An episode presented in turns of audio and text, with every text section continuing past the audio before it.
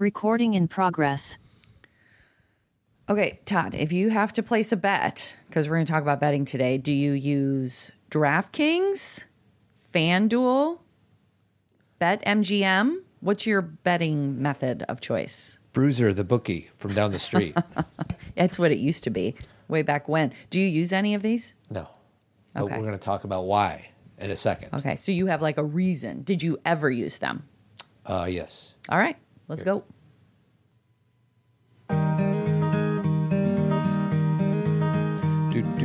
Here we go. My name's Todd. This is Cathy. Welcome back to another episode of Zen Parenting Radio. This is podcast number 750, which is a very round number, 750. We're 3/4 of the way to 1,000, sweetie. Yikes. So if we do this for another, 4 years, we'll get to 1,000. Or if we do a show every day, we'll get there faster. Every day, it's getting closer, going faster than a roller coaster. Favorite roller coaster? Go, sweetie. Old school, it's the Demon from Great America, because that was my favorite when I was young. Now, I would say I really liked that Hulk one that we did. Oh, my God. The Hulk one was good. I don't remember. I think it was at Universal in Florida. It, shoots you out. Quick story about Cathy. We were probably not even married, and we went to Kings Island or Cedar Point in Ohio. I forget which one it was. And you told me you were scared of roller coasters, but you decided to go anyways on the roller coaster. And I've never sat next to somebody who honestly was terrified. I've been with people that scream because it's fun. Yeah. You were screaming because it was not fun. Because that one wasn't fun. It was the beast. You were really... There was no place to put my feet. You were really scared. Yes. Isn't that the point? Yeah. It's always been fun for me. Oh, yeah. Being next to somebody who screams, but they're kind of screaming through play or screaming through, I know I'm going to be all right. You were screaming as if to say... I'm not going to be all right. Right. I didn't think I was going to be all right. And it turns out you were. Yeah, I'm still here. I think that I go on roller coasters. Oh, hello. Boop, boop, boop. I go on roller coasters, I'd say 3/4 of the time, meaning if I'm somewhere, I like some of them. I just think some of them, it's just not worth my energy because it's too scary. Yeah. And I don't need to do that. I think people do, it's going to kind of connect with what we're talking about today because, I think part of the reason people do roller coasters is to feel alive and to feel scared. And I already feel pretty alive, so I don't want to do it. Yes, and we are going to talk about that. I'm first going to throw you a curveball. Okay. I was on a walk with some friends of mine this weekend, and there was a man who I know relatively well. He was talking about empathy, but he was kind of talking about it as if it was, he said something like, too much empathy is a bad thing. Oh, yeah. That's a take people have. And that's new for me. Really? Yeah. I'm like, empathy is good because you can walk through the world in a different person's shoes and you can see the world from their vantage point, which gives you the ability to connect with them more deeply. And the scenario he gave was there was an illness in the family and his wife is super duper empathic to the point where she's debilitated. Because she's thinking about what... Well, then, see, empathy necessitates boundaries. And so what he's talking about, there's no boundaries there. That's compassion fatigue.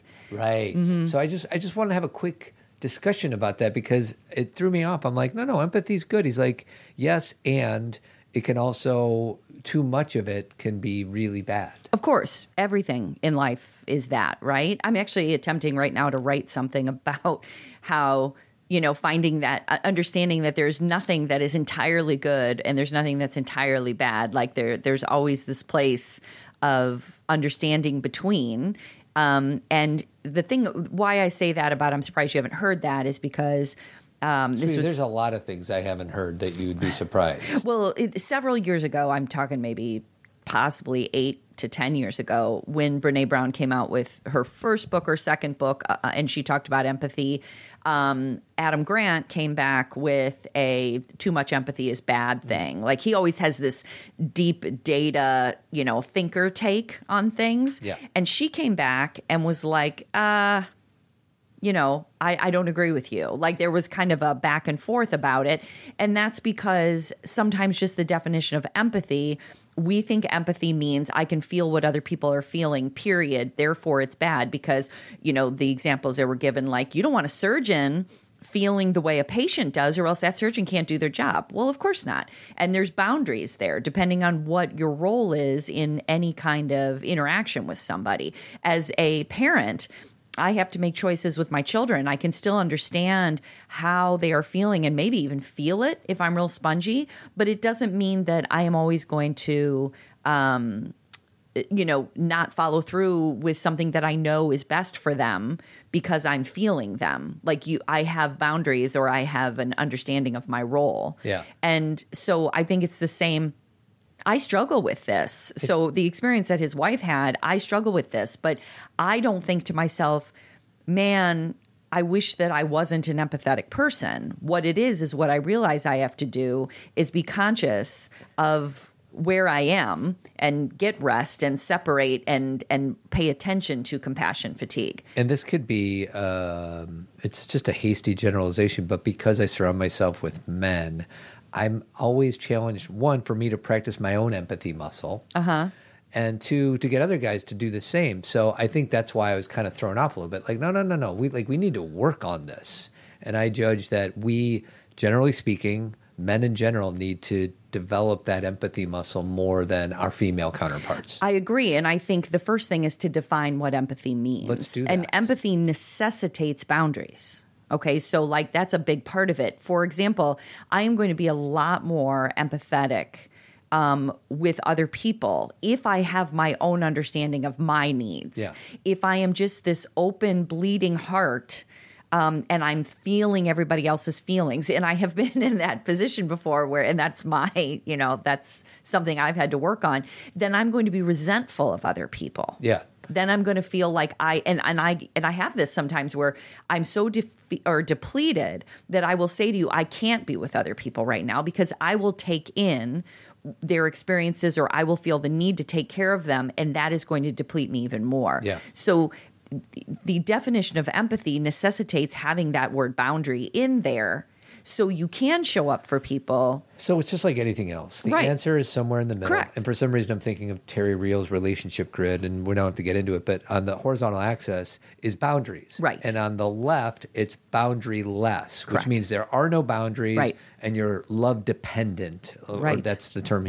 And then on the right is walled off. And I think that most of us guys fall into the walled-off category more than the love-dependent. Of course, there's exceptions to the rule, but...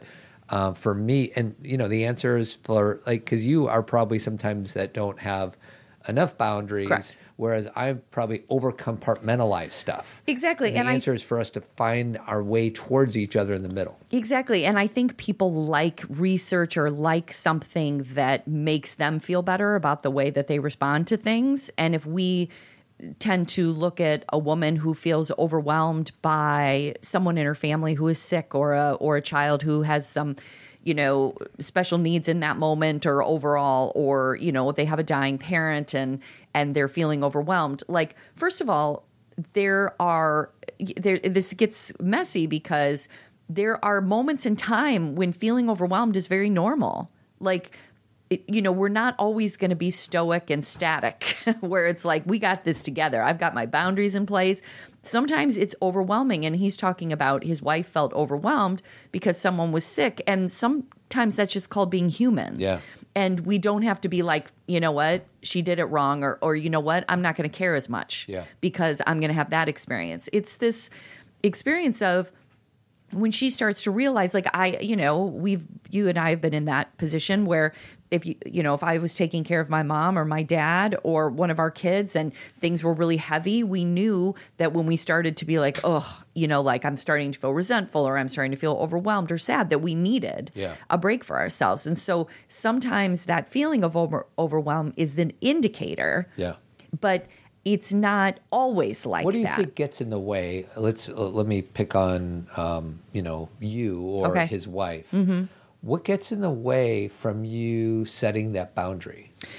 Because I have been, there's a few things there. I have been culturally and societally trained to be a caregiver, and that it's my role or something that I've developed that strong muscle over time just because of the generation I grew up in and being female. And I have learned how to care for people. So it's like something I know how to do, right? And so that's part of the problem. I think also just who I am, who I came in the world as. And that could be because of my childhood experiences, or it just could be the soul that I came in as, who knows. I care about people a lot. I concern myself a lot of what people are feeling. So I've got, you know, a bit of a double whammy there. Yeah. And that is I love both of those things. I love both of those things about me, but I have to be, you know, I have a lot of, what are they called? Tools. Yeah. That I use because I've seen how it has impacted me negatively. Well, and you're welcome to turn the tables on me, but I want to ask you two more questions about you being overly empathic sometimes. Okay. What do you get out of it? And then what is the cost of it? Well, what I get out of it is a sense of where it feels normal to me. So it's like I feel like I'm not having to, it's a natural flow for me. It's kind of like when you go towards something that seems to be like, it's a very worn neural pathway in my brain. It's like, here's what I do. I take care of you. Here's what I do. I say the right thing. Here's what I do. I, you know, call you and hold you up. And that makes you feel connected and that you are serving and you there's it feels love. Very natural. And yes, of course I get things from it. I get someone's love. I get a sense of worth. And it also just is what I know. Yeah. So it's like there's a few things going on. And then what was the last question? What's the cost? Well, because then I don't focus as much on myself and I don't know what I need all the time. You get overwhelmed and tired.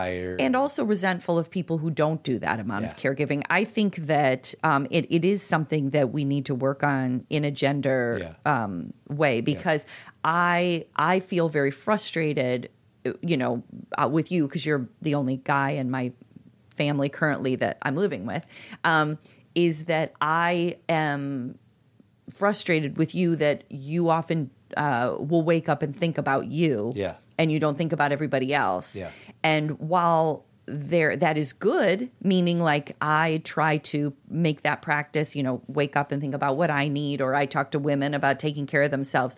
But sometimes it can be too skewed to where you are going into that path of, I don't want to be too empathetic, or I don't need to think about you guys. You guys take care of yourselves. Yeah. And that's not really the deep understanding. We could get into lots of, you know, data here, but we have a huge unpaid workforce in our country, and that's women. Yeah. Like we do a lot of things that nobody pays us for, and everybody's like, that's just what you do. And you take care of people, and you know, you help people when they're sick, and you take care of kids when they're not in school, and you know, you have a part-time job instead of a full-time job. Like we tend to be, I'm talking data here, I'm generalizing, you know, we have unpaid jobs. And so sometimes, you know, the experience of like, it would be nice if men were doing the same kind of thing because we'd balance out. So in other words, it would make it easier for you. Yes. If I moved over towards the middle, because then you would be able to move over towards the middle with me. So you could start doing your own version of compartmentalization and doing your own version of self-care. But in order to do that, I need to create the space for that I pick up whatever slack may have been missed because you begin compartmentalizing and taking care of yourself. Does that make sense? If you pay attention to other people... Yeah. Then you can. Then I can pay attention more to me, and then you can have the experience and the joy of what it feels like to care for other people. Because this is not a one-way experience of you just need to come up and do more work. This is you're missing something important. And the example I get is like the place where I'm, one of the very few places I care more than Cathy does, or maybe you'll disagree with me, is around water, bodies of water with our kids in the ocean. Like I get all jacked up, like my nerve, because I've had all these close calls and all that. And it's not like you're complacent, but you're just like a normal human being. And I'm like, are you talking about the ocean? Yeah. Oh my God, honey, I'm a mess at the ocean. What are you talking about? I feel like when it comes to undertows and things like that. Oh my God, you and I are not a good team in that matter. I am, okay, I think I am also really That's what crazy. I mean. Yeah. We are not a good, we don't have a good balance. There's no balance. I often do not go down to the beach with all of you, even with my adult children, because it's so stressful for me. Do you remember when I would say, I feel like this is a weird conversation because I feel like you used to be annoyed at me when the girls were little, and I still yell to my 20-year-old, come closer, come in. I am... And why it makes me so sad is as a kid, I wasn't terrified of the ocean. Yeah. So I have this like baseline of I used to play in the ocean, no problem. Yes, I got pulled in by an undertow and I've had all those bad experiences, but I also was not afraid. I had a childhood experience of enjoying it. But as a parent, I think you learn about people who drown. And Todd's had some near drowning experiences. And you're thinking about your children, they can't. Right? I'm not afraid of sharks. Are you afraid of sharks? No, not at all. I'm not either. And that's weird because I think a lot of people, that's why they don't like the ocean. That's not me. I don't like the ocean because it's unpredictable. No kidding. And my kids can feel as if they're in control. And then all of a sudden it gets darker and the tide turns and the, you know, like I get frustrated on trips because people, meaning my family knows that I'm a little uptight about water. Less about swimming pools, more about ocean, and that sometimes there'll be a flag out saying don't go in the water. Mm-hmm. And then one of my girls would be like, it's fine. I'm like, it's not. There's a flag saying don't. Why would someone put that out? We don't go in when the flag says don't go in. We'll go in when it's like, hey, it's choppy, so be careful. Yeah. But there's also a flag that's like nobody's allowed in. Right. So we might go in there when they're like, oh, be careful, it's choppy.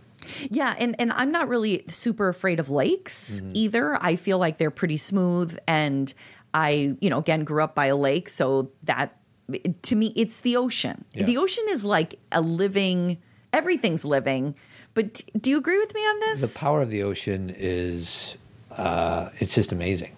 Yeah, it's what I love the most. Scares the bejesus out of me. But yeah, it's so unpredictable, and lakes can be too. But I just feel like lakes, there's a steadiness. Oh dear, I know it keeps making that sound.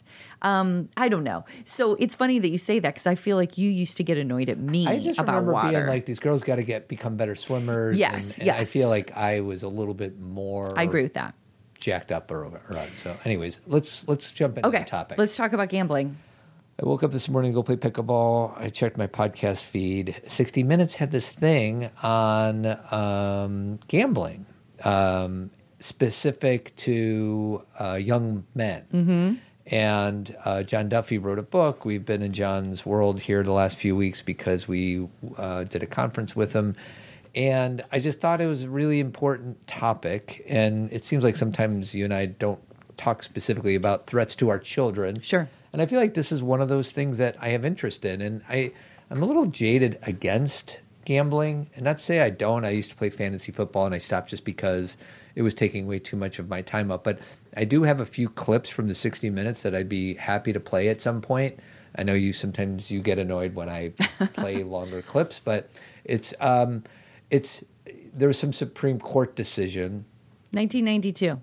I think it was more recent than that. No, the Supreme Court struck down a 1992 federal law. Okay, there you go. But, in 2018. 2018. Mm-hmm. And it basically means that it's as if we're at the sports book in Las Vegas. We used to have to get on a plane, go to Vegas to go gamble legally. Mm-hmm. And now we all have it, at least if we live in Illinois, on our phone. Yeah, so basically they struck down a 1992 federal law that said you couldn't gamble in this way, and it banned commercial sports betting in most states.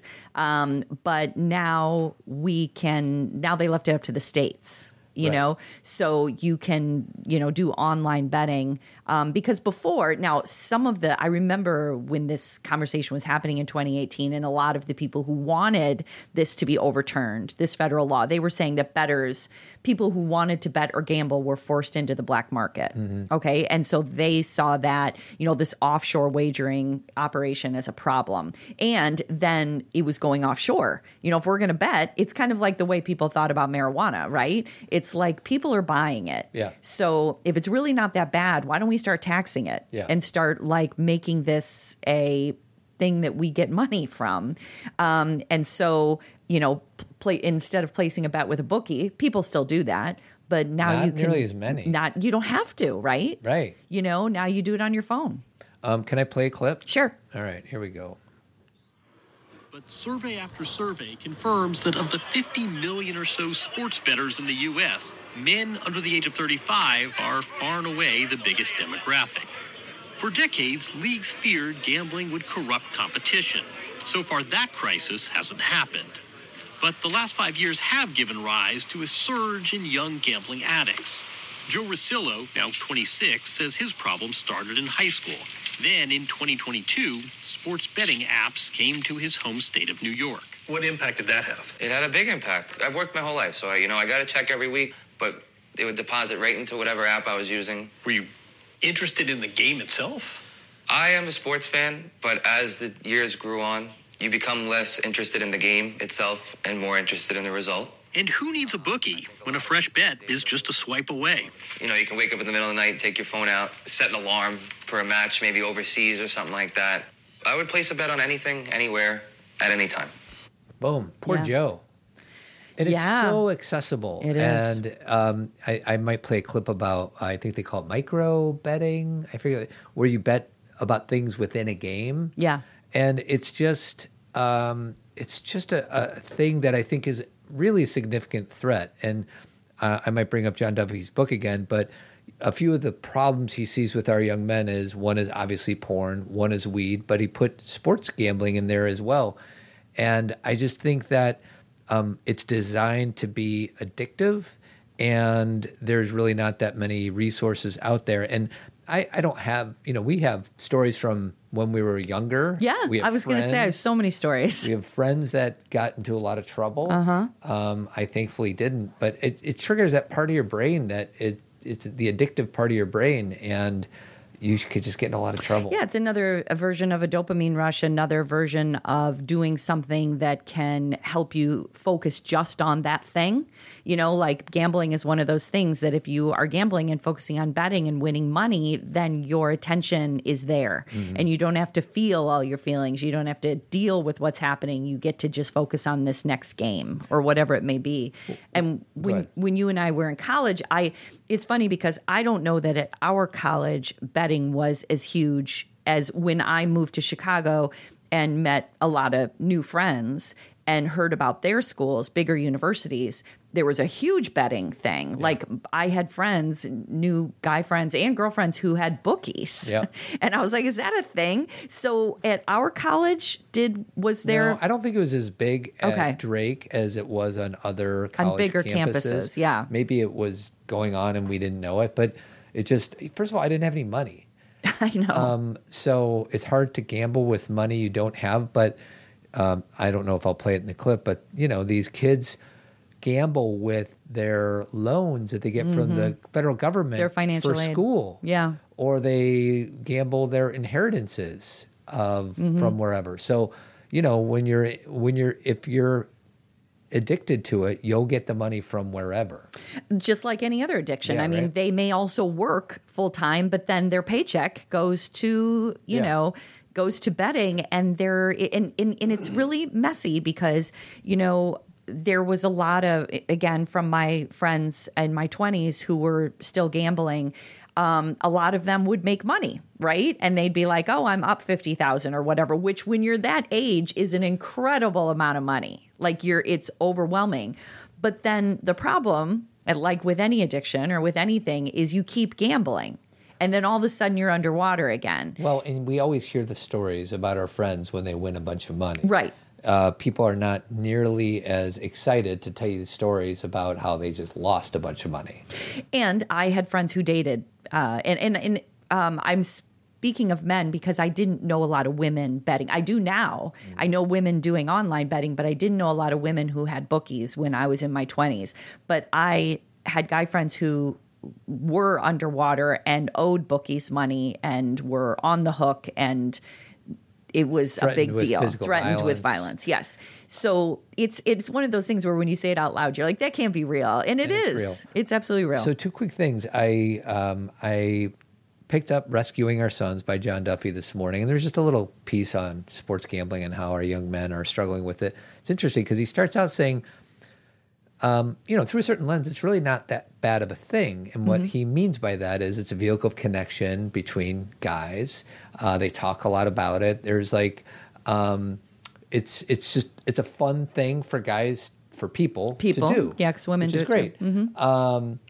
Yet it's designed for to keep betting. Like these house money. These apps are designed to incentivize and influence you to do it. The one thing he did say in the book, which I thought was interesting, is a lot of the kids in John's office say that this is their pathway towards financial security. Right. So they minimize, like, I don't want to go find a job. I can just gamble. And I'm here to tell you, I don't know a lot of things for certain, but there's like less than 0.1% who can gamble better than the casinos can. And what I mean by that is if you gamble long enough, the odds of you winning are so slim that it's a system that is built against you. Isn't this what day traders do? Well, day traders is a little bit different. I mean, there's certainly gambling in day trading as well, but these games like blackjack or online betting of the Super Bowl, it's designed so that they balance out a certain amount of risk and reward. Well, if it's Chiefs versus the Niners, right? And all the house wants to do is make sure there's an equal number of bets on each side, right? Because they get a cut of all of that, correct? And that's not always true. Sometimes casinos do like to hedge certain ways, but for these young men and young women who actually gamble and think that this is their pathway towards not having a job, 1 out of a lot of people will be able to maintain financial security over the long haul by gambling. Well, believing that is a pathway to financial security is like believing porn is sex and intimacy. Right. It's false. Yeah. And why this is an important conversation, when we're talking about parenting, is it's yet another thing to have a conversation with your kid about, not a sit down across from the table conversation, open conversation about online betting and about how it's created. I mean, now AI is involved in online betting. So the specificity, is that the right way to say it? The specificity, how like accurate it is as far as making sure they don't lose too much money. Well, and it's designed to put them in favor versus the person who is betting. And they have all these tricks to try to incentivize more and more gambling. The one last piece on the Duffy thing is the one thing John says, and I appreciated this, is the problem is kids have a perception that work is really bad. Like work is hard, and work sometimes is hard. Mm-hmm. But his invitation is for us parents to not model the drudgery of the day-to-day working life experience. So in other words, share some of the good things about what you get out of being employed by a company. Like you get significance, you get notoriety, you get financial security, you have a sense of meaning. Like he's really like play up the idea of the best parts of our job as opposed to just simply complaining about work. Does that make sense? I mean, I think that's definitely part of it. I think that kids are also not just thinking about when they're going to work. Like, because we're talking about 16, 17, 18-year-olds who really just want a hit now of something where they can short term. Yeah. So yes, I see the big picture in that, in guiding our kids to a place where they go into some kind of world of work that is interesting to them, not just, you're only going to make money if you become an accountant, but there's, there's a book I used to use in my college class called Right Brainers Will Rule the World. Is that what it was called? Right Brainers. You want me to look it up? Yeah, look it up. It's by Daniel Pink. I don't want to call it the wrong thing, but it's about right brainers and about how the future of work is going to be a more creative endeavor. It's going to be creating jobs and being able to accommodate new kinds of thinking and, it's not so cut and dry because a lot of the jobs that used to be so cut and dry, computers can handle them. Yeah. You know, the name of the book is Right Brain, A Whole New Mind. A Whole New Mind. Moving from the information age to the conceptual age. Yeah. So it's not called Right Brainers Will You Rule the World, but that's basically what I called it, because I'm teaching social work. And I basically, yes, I know there's AI therapists out there now. And a lot of the model is, you know, we're going to mess around with this area. But the truth is real connection comes from human connection, and a computer. We're wired towards being with people. Totally. And so we're going to play around. Hey, everybody. Quick plug for my friend, David Serrano. David has been the personal financial manager for both Cathy and I for, geez, I think 5 or 6 years. Really smart, and he's trustworthy, which I think is the most important piece of getting any type of financial advisor in my life. A few things he's done for me. He has helped me navigate the tricky balance between needing to save for retirement and the need to put money aside for my college, my kids' college tuition. So another thing, he helped me find a bunch of hidden fees in my 401k that I have. The impact has been tremendous. So David gives one-to-one financial advice, personalized recommendations. He's available. He's just a wonderful guy. So I invite you to reach out to him. His phone number is 815-370-3780. Join the Circle, which is the Team Zen membership platform. It's an app with Zen Parenting Radio's complete parenting content collection, plus live talks. We also have small groups that focus on finance, raising healthy sons, differently wired families, and I have an exclusive women's group. This is only $25 a month, and you can cancel at any time. Our motto is zero pressure, 100% support. So here's some things you can do. You can follow the podcast on your podcast app. You can subscribe to Cathy's Friday Zen Parenting Moment. It's a quick read, really inspirational. And then you can also buy the book that Cathy wrote called Zen Parenting, Caring for Ourselves and Our Children in an Unpredictable World. Basically, Cathy took the most important stuff that we've been talking about since 2011 and put it all into one book. You can buy it wherever books are sold.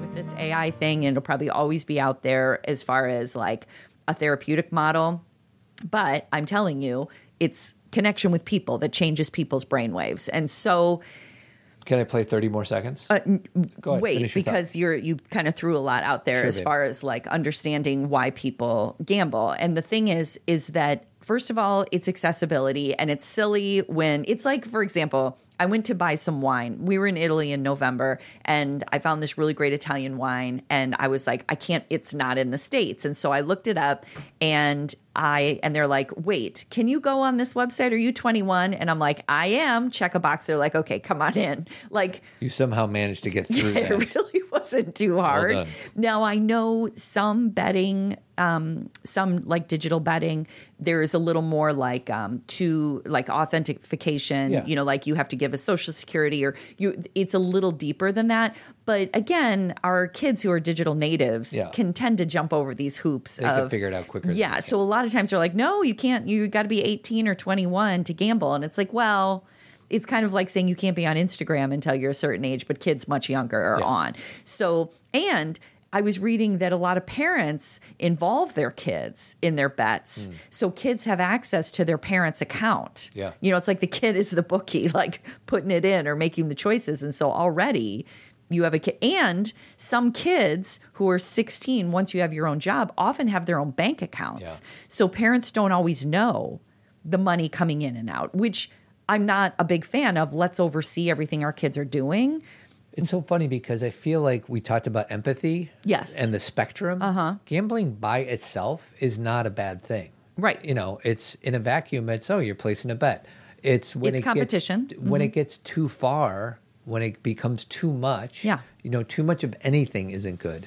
Well, and too much and with a misunderstanding of how it works.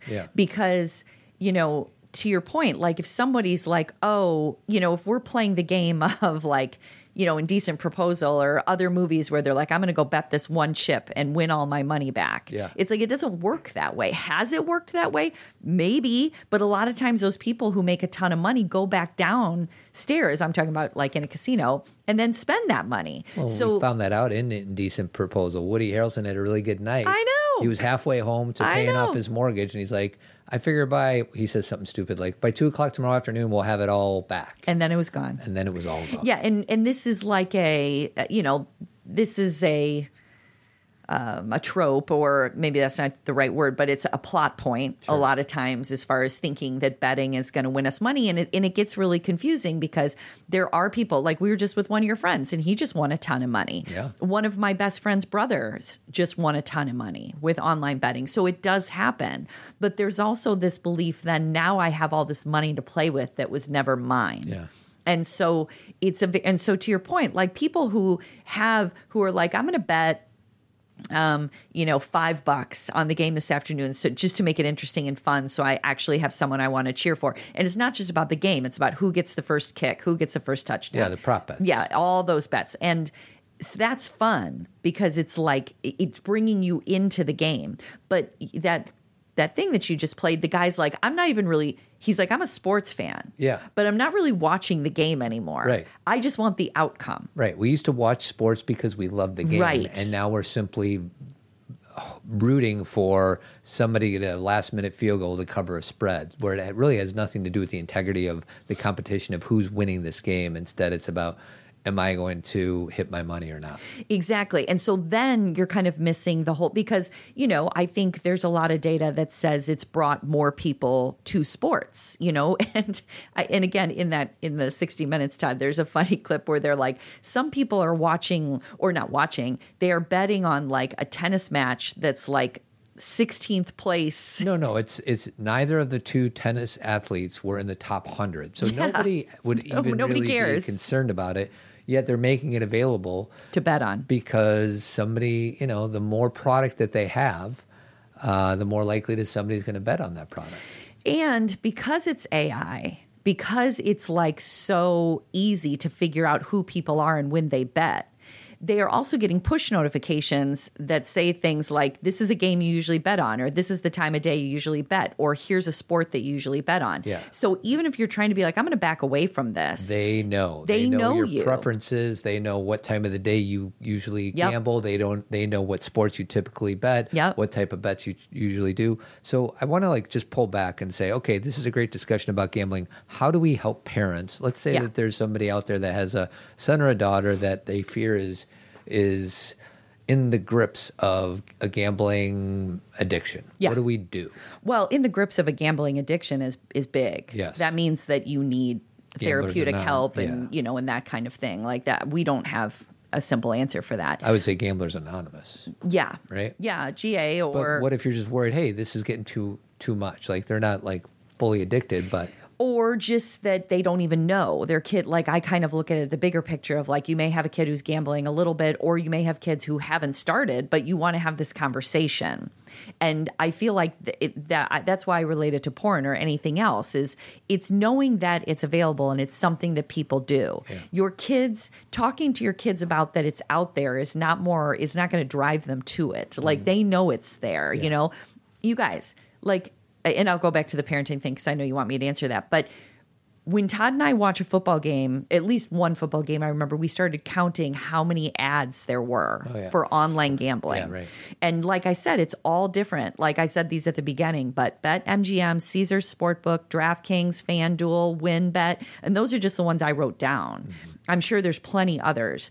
And so the idea that our kids aren't seeing that while they're watching football, and you've got like major stars promoting it. You've got them doing advertisements for it. Well, I think it's built into the coverage. Now, it always has been. Like, I remember Jimmy the Greek would be on CBS, NFL Today or whatever it was. Doing bets, yeah. And he would say, no, take the money line or whatever. Yes. So it's always been around, but it is that times 1,000. Because now those commentators, I don't know this for a fact, but I'm sure they're getting paid by the, you know, there's like a sense of let's promote it here. Right.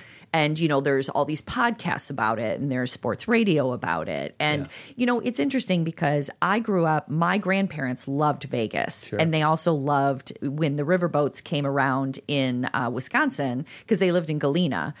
They would go on the riverboats and gamble too. So they loved to gamble. The interesting thing though is I grew up with them gambling like penny slots and nickel slots. So they would maybe lose in a day like $30, $40, which again is still a lot of money if you're like trying to save money. but I never saw for growing up with people who gambled, because my parents liked it too occasionally. Sure. Like I went to Vegas with them. Sometimes they would go to the boats. My aunt likes to go, you know, to the casinos, like the new Hard Rock casinos and stuff. But, and I've seen them win some things, but I've also never seen them deplete their savings or something. I've kind of, you know, regardless of how you feel about it, I never felt threatened by gambling. That's why it's always subjective. Like back when Michael Jordan was playing basketball, there were news reports coming out saying he had a problem. Right. And the guy was like a multimillionaire. Right. He was betting, whatever, $100,000 on a golf match or something like that. If he lost, he was still fine. Right. So is that really mean that he has a gambling problem? I don't know. I think my answer would probably be no. He's not. I think where it gets bad is when you don't have the ability to provide for yourself or your family. But aside from that, I think it's harder for me to judge those people. Yeah, and it can be difficult sometimes. You know, Todd and I go to Vegas a lot, but then if you also go to the casinos, you know, if there's casinos around you, and sometimes when you see the clientele, you wonder if they have enough money to be doing what they're doing. Is this, we don't know, right? You can't just tell by looking at somebody, but there is a concern often that people are, you know, kind of like buying lottery tickets, that people are blowing the money that they got on Friday to have this kind of like dopamine rush over the weekend. Speaking of lottery tickets, so like let's say I'm at a gas station, I see somebody with a really broken down car or right. something like that spending $30 on scratch lottery tickets. Yeah. There's in the past there's been a judgment to me like, oh my God, do you have any idea how bad of odds you are to end up ahead in this vehicle of gambling. Right. And then I don't know where I heard it from, Daniel Pink or one of the other guys. They're like, there's so much value when somebody who doesn't have abundance to at least have hope for just a little bit. Yeah. So it reset my judgment of it because I happen to be somebody where I'm pretty sure I'm always going to have food on the table. And for somebody who's unsure, I would judge them. And only to find out that that hope is such a strong motivator, and it just made me judge the people a lot less. Yeah, and that to have the joy of having a $2 or $1 scratch off and to maybe win $5, $15 or another ticket is it's in itself a joy. Like not everybody, yes. There is there's billboards about, oh, it's up to $1 billion or it's up to 5 million. So yes, we are getting targeted, you know, to go buy a ticket. You know, they're saying go buy a ticket because you could become a billionaire or whatever it is. But we also have all this data around, you know, as soon as somebody wins the lottery, their happiness goes down. Yeah. They actually become more depressed because it doesn't quite fit into the lifestyle they have. They usually lose most of their money. They usually lose it, or they get ripped off in some roundabout way. Yeah. Someone claims to help them and then ends up stealing from them. There's so many stories. I think there was actually a documentary about lottery winners. But we have this, I mean, Todd, it's so deep because we have this false perception because we live in a capitalistic society that if we have money, we will be happy. Now, there's been plenty of research that debunks that, where we know that there is a certain amount of money that if you get to that level, there is a happiness level that you have, even if you earn more money on top of that. Now, if you're in poverty and then you earn a certain amount of money, and so you're no longer in, you know, there's no longer that, you know, hand-to-mouth kind of experience. Yes, your happiness level goes up. But beyond that, it really doesn't. Yeah. And so it's this misunderstanding we have about what money does for us. You know, like all the quotes we've heard, you know, the Jim Carrey stuff. I wish everybody had $1 million. So if they had it, they would understand that's not where it's at, you know. So it all starts there, right? Because we believe that that money is going to change our lives. Right. I think like the level, and this is years ago, we did a few podcasts on money and happiness and the balance between the two, but it's something like in this country, if you make over $55,000 a year, your likelihood of being any more happy after that. It doesn't increase. It does not increase. And there's all sorts of different research around it. Like some people start at much lower as far as like, you know, and isn't happiness relative too? Right. Because it just depends on your needs, right. You know, where you live. So it's interesting because I feel like we've talked about this a lot in our family, but I think it was like maybe 3 or 4 months ago, Sky came home, and in her sociology class, she had learned this about money, that the happiness doesn't go up. You know, she heard the statistic from her teacher, and she came home and told us, like, it was brand new information. Now, you and I were not like, no, we told you that. It's good to have a kid hear things from multiple sources, and then it goes in a lot easier. Yeah. You know what I mean? Like, I always think that with my college students, sometimes they don't buy what I'm selling as far as here's the researcher, here's what mindfulness does. And they're like, eh. But I always think to myself, if you hear it again and again and again from different resources, then it'll finally land. So I just think that it just depends. Like, you and I, our girls know that we love Vegas and we go to Vegas all the time. We are the worst gamblers in the world. And I don't mean that we lose money. You're the worst gambler. I just mean that I will not do it. I will sit with, you and I usually take out like $50, sometimes $100. We did $100 once. Sweetie, I always bring $300 with me. You do? Yeah. But we never do it. No, we don't. We're so boring in that way. Back in the old days, I used to have you sit down with me at a blackjack table because at least I understand all the rules. There's so many games, it's hard to manage. I like blackjack too. You do, until you lose a hand, right? And then you get all jacked up. I do. So now we've pivoted over to the video poker table. Yes, that's much because there's no dealer, there's no social pressure. Yes, because you screw up other people's cards too. I know. Like, as soon as I always get nervous, and I, like you said, I don't do this much anymore. But to go sit down on a table that's already going, you screw up the deal. You don't screw it up, but you change it. You do. I know you do, sweetie, but as long as you play normally, nobody's going to be upset with you. True. If you're hitting on 17 or staying on 9, then people are going to be like, what are you doing? Staying on 9. But I should pull up that. I'll stay. What about on Friends? She's like, hit me.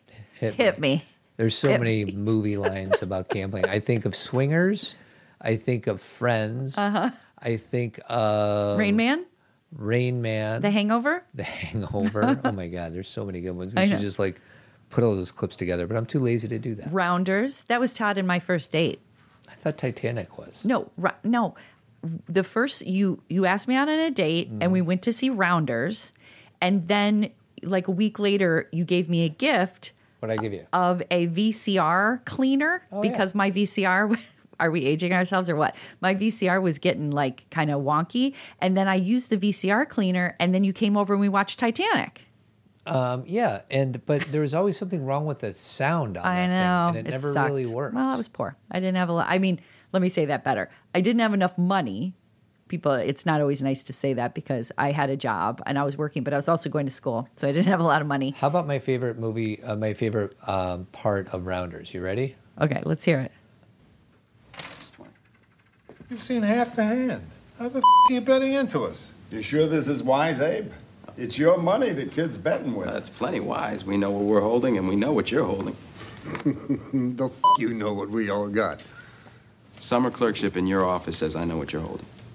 I don't bet with jobs like that. Let's just say I'll put you at the top of the list if you're right. Okay. Well... you were looking for that third 3, but you forgot that Professor Green folded it on 4th Street, and now you're representing that you have it. The DA made his 2 pair, but he knows they're no good. Judge Kaplan was trying to squeeze out a diamond flush, but he came up short, and Mr. Eisen is futilely hoping that his queens are going to stand up. So, like I said, the dean's bet is $20.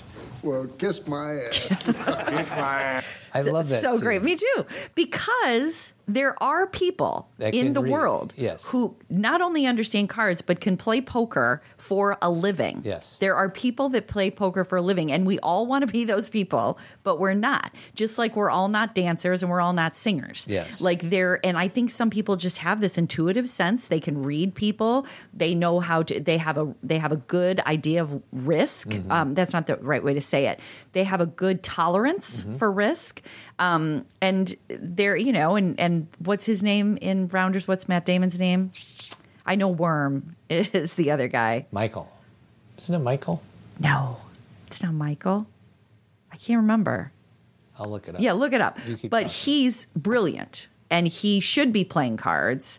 And I don't know if everyone agrees with that after seeing Rounders, because he kind of messes up his life. But really, he messes up his life because Worm messes up his life. Worm messes it all up. But it sounds like Worm. Mike McDermott. Totally. It is Mike. It's Mike. They call him Mikey, though. Yeah. They don't call him Michael. Well, whatever. Mikey is a big winner here. That's a different movie. Who's a big winner here? Mikey. Mikey's a big winner. Mikey's a big winner. What about a little shot from Teddy KGB? Oh, boy. Give it all by then you are mine. What's up with that accent? Sweetie, the Oreo. I know. If he would open the Oreo, and it was like some kind of giveaway with his cards. That's his tell. Yeah, so it's like talking about gambling, it's like anything else. It's like alcohol, right? It's like any addiction. It can be fun. Like you and I can have fun going to Vegas and fun talking about Rounders and maybe placing a bet or doing a bingo game for the Super Bowl and putting some money on it or playing blackjack with friends. But if it gets to a point where you believe that this is going to work out for you, that this isn't just for fun, this is going to be the way you pay for school, or this is going to be the way that you find your self-worth, or this is going to be the only way you get a dopamine hit, or you're going to use it as a way to avoid your life, then it spins out of control. One more movie line. Okay. I'm the loser. I'm the one who should be sorry. Maybe don't talk that way. Can we just go, please? Can we go? Maybe look at me. Look at me. Your money, and you know what else? You're a big winner tonight. I want to leave. You're a big winner. I'm going to ask you a simple question. I want you to listen to me. Who's the big winner here tonight at the casino? Huh? Mikey.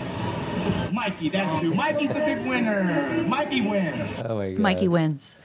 So young. And, so you asked me like 15 minutes ago, what do we say to parents about this? This has to be part of your conversation with your kids. Yeah. If you do gamble, you have to talk to them about the way you do it. If you are gambling and you are losing a lot of money and you are not making great choices with gambling, they are watching that. And, with anything, things go one way or the other. Either they follow or they completely separate from it, right? There's kids who grew up with smokers who became smokers, and there's kids who hated smoking so much that they don't even want to be around it. That was me. That was you. Yeah. I totally agree with you. And if there's a way for me to encapsulate what Zen parenting has been about these last 13 years, and you've probably said it in different words, just have conversations. Yeah. Weed, porn, gambling, sex. We have to figure out how not to be afraid to have these conversations. Correct. They're messy. They're open-ended. Sometimes your kids are going to say something that aren't great. Sometimes you won't have an answer for them. It's an ongoing communication, but we need to add these things that are in our children's generation to the mix. A lot of times we're focused, like, for example, and we still need to talk about drunk driving. Don't get me wrong. We need to talk about it. We need to make sure our kids have DDs. We need to, designated drivers. But for the most part, this generation is really different than our generation. Sure. They got the memo. Yeah. You know what I mean? As far as the kids around me that I see, not just my own kids, but other people's kids and clients' kids and college kids, they are like, no, there's a driver. And they have Uber. Yeah. It's a different time. Yeah. So sometimes when we're like, oh, we just really got to focus on this drunk driving. It's like, no, in this generation, there's other things too. There's not bigger threats, but there's different threats that we need to address. And to your point, I think this generation's so much better at making sure there's designated driver. I do too. I have no science to back that up. There probably is science out there, but we never dealt with that. There's always some idiot who's ready to get behind the wheel drunk. Always. And it just didn't have the stigma that it has now. It was just like cigarettes, you know what I mean? And I know cigarettes are still out there, but vaping is seems to be more noticeable and common than people smoking regular cigarettes. Yes. It's just things change. Things, you have an organization like Mothers Against Drunk Driving comes along, and the perception starts to change about doing that. And obviously you see all the stats and people kill people and it's awful. And, the thing about these experiences that our kids are having around porn or around, weed or around gambling is they just have easier access to these things. And so it's not the same as our experience. It's not the same. Their ability to access. So it's not saying, okay, you're never going to have a phone ever again because online gambling is there. That's not going to work because they need to learn how to, you know, they need a phone, again, depending on the age of your kids, to be in life. You know what I mean? To, you know, interact with their generation, to have a job, to use GPS. But they also need to understand what gambling, where the money comes from, what it does, why people use it, and why it can't sustain you in life. Can I pivot? Yeah, go ahead. I just want to say thanks to two brand new Team Zen members. Yay. Cami from France. Nice. I love international members. And then Nicole from Rhode Island. Nice. If you don't know what Team Zen is, Join the Circle is a Team Zen membership platform. It's an app with Zen Parenting Radio's complete parenting content collection, plus live talks all in one place. We have all these different micro communities. It's $25. Cancel at any time. So please join us. I don't know when our next Zen Talk is, but it's coming up. So. I think we decided it was next week. Next week. So can I just share a few stats that I wrote down? Yeah. So they're finally doing some research. I actually did some Googling about how many girls and women are gambling now, and I could find nothing. I could find things about people, you know, and they're not being gender specific, but it seems to be more boys and men. So, for example, in Long Island, they did this research. And did you say Long Island? Long, L-O-N-G, sorry, not Log Island. Long Island. Teens and people in their early to mid-20s are now the number one demographic calling gambling hotlines. Okay? That's research that they have. So, because if you guys notice, in these commercials or these ads for all of these gambling sites, they give you the gambling hotline, the GA hotline. But, you know, and I'm glad people are using it, but it's really the only thing. Sure. It says a survey of 16 to 25-year-olds found that almost 70% saw at least 4 gambling ads on social media every week. Which obviously they know they're living in a very pro-gambling culture. Yeah. It's, you know, it's out there. A national survey of 18 to 22-year-olds found that 58% of respondents have placed at least one bet this year. Jeez. Nearly 70% of college students living on campus tend to be bettors. Among sports bettors pursuing a college degree, a little over 40% have placed bets on their own school's team. Okay, so you go to a university that has like a big basketball team or a big football team or whatever, the likelihood of there being bets is higher. Yeah. That's why they said they're bettors. Kids, and this is the hard part. This is always the hardest part to hear, but this is why we need to have these conversations. Kids and teens are more likely to develop a gambling disorder than adults. Of course, I will say, give the full research, but we probably know this. Yale explains that 2% to 7% of youths develop a gambling disorder as opposed to about 1% of adults. And this is because their brains are not fully developed. And so they don't have the rational thinking. They don't have the prefrontal cortex. They don't have the life experience. And so they're more likely to make it their go-to. Yes. So anyway, just one more thing. Sure. Only 2% of parents think their teen has used an online betting platform. That seems borderline ridiculous. So, and it was much higher with parents of teen boys. Parents of teen boys, 3%. Thought that their kid had placed an online bet. Parents of teen girls, 0.4%. That's why I was looking for information around girls who bet, because I know girls and women who bet. Sure. Okay. So I know it's happening, but there doesn't seem to be any conversation about it yet. Well, and I think it's going to get worse before it gets better. It's like, you know, we're in the infancy of this online, from our phone, micro betting availability, and they're going to keep throwing money at.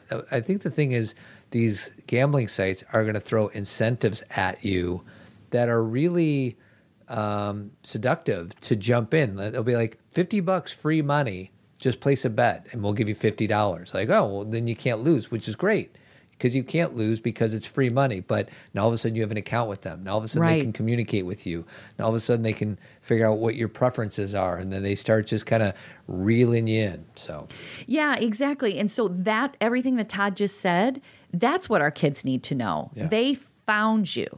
You are a product. Just like I get targeted on Instagram as soon as I like click on like a sweater or I click on like a pair of shoes, and then all of a sudden that place like is coming after me in every platform. It's the same with online betting. You place one bet and they're going to come after you. Sure. They are going to target you. And so we can talk to our kids about that, not in a be terrified way, but just a very informational. Do you guys understand that this is how it works? Yeah. And do you guys understand that when you place a bet, this is, I mean, some kids don't even know it's real money. You know, they're so used to their like video games that they're like, oh, I'm just going to place this bet. And this is gambling is real money. And so, you know, it's just another avenue. Well, if nothing else, just watch the 60-minute thing. I'll link it in the show notes if you want to watch it. If you're like me, you'll ask your kid to watch it and they'll say no. And you know, like even, and again, your kid's not going to like Zen Parenting any more than 60 Minutes probably, but listening to this with them or just listen, you know what Todd does all the time. He'll be like, girls, just listen to this part, you know, just listen to this one part and, you know, hear us talking about, then, you know, these stats. And then listen to them and then they'll say why we're wrong. Right. But now all of a sudden you have a discussion. Correct. It's okay if they come back and say, I don't know anybody who does it, or don't worry, I'm not going to do it. At least you're bringing it into the conversation, because when they do see it in high school or in college or in their 20s, you know, they will be like, oh, yeah, I heard about this. This is what I know about it. What I think I always hope to do is you just want to bring parents, everyone listening, into the conversation so they can hear your voice too, because they're getting inundated by people who don't care about them. True. So let's bring in a voice that does care about them. And so they have that to play with. Are you going away? Yeah. Oh, because I wanted to say one thing about the Grammys. Go ahead, babe. I loved the Grammys. Okay, that's it. Just kidding. What else you got? I just wanted to say that part of the reason my daughters love to watch the Grammys with us is because it's their opportunity to know more than us. Because Todd and I are very into movies and we're very into TV. So when we watch Emmys and we watch Oscars and everything, sometimes Todd and I win. Most of the time, we win all the competitions of who's going to win, right? But with the Grammys, we are a little slow as far as music goes. Very slow, sweetie. We're trying. But I am very slow. I think I'm less slow than you. There was one guy on there, and I'm not going to name his name, but I said, I'm pretty sure that that's not music. And I said, my God, I feel old right now. I know. And so I feel like I know names, but I don't always know their songs, or I haven't heard it on the radio, or sometimes I just look up the Billboard Top 10 and I'm like, how do I not know these songs? Like, it's confusing to me. But last night, the Grammys was like a Gen X dream, right? I was like, that's Tracy Chapman. And she could not look more gorgeous and peaceful and beautiful. I mean, Tracy Chapman last night was incredible. And she sang with Luke Combs. If any of you saw it, they sang Fast Car. And let's not overlook the fact that she is a black queer woman and he is a male white country singer. Yeah. And they are singing this song together. And it was really beautiful. And you may say, well, what does that have to do with anything? The song is about belonging. The song is about, there's like a human coming together kind of experience. And I love that song by Tracy Chapman more so. That's just me being a Gen Xer. Because we all listened to that in high school. Like, I think I was a junior when that song came out. Like, it's such an important song for our generation. So that was pretty amazing.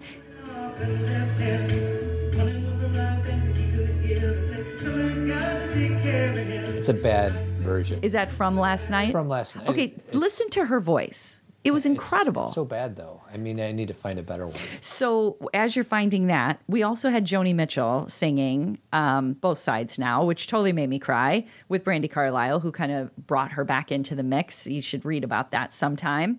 Brandi Carlile, that wasn't the first time that she sang with Joni Mitchell. Let's just say that. This summer, she was at a festival, and they did the same thing.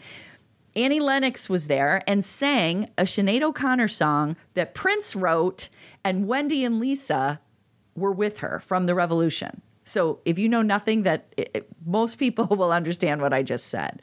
But Annie Lennox sang a Sinead O'Connor song that Prince wrote, and Wendy and Lisa from The Revolution were accompanying her. Boom. Pretty cool. We also had, well, I'll just stop there because I loved everybody. Did you see Billy Joel? We had Billy Joel with a new song, and everyone was so excited, and it was so good, and it was so Billy Joel.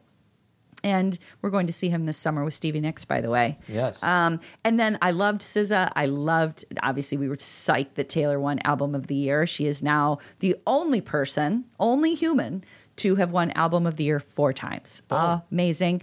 We had Dua and Olivia Rodrigo and Fantasia and... I just loved it. I know I'm missing people. Oh, Miley. Wonderful vehicle connection with our kids. Oh, right? I just love it. And so last night was more fun. And my kids still love it. I only have one kid now at home watching, but I'm texting with my other girls, you know, because they're watching too. And it was just, I felt like it was a Grammys where I felt just as included. Boom. Okay. Love that's it. All right. So I want to just give a shout out to Jeremy Kraft, Bald Headed Beauty, Painting and Remodeling.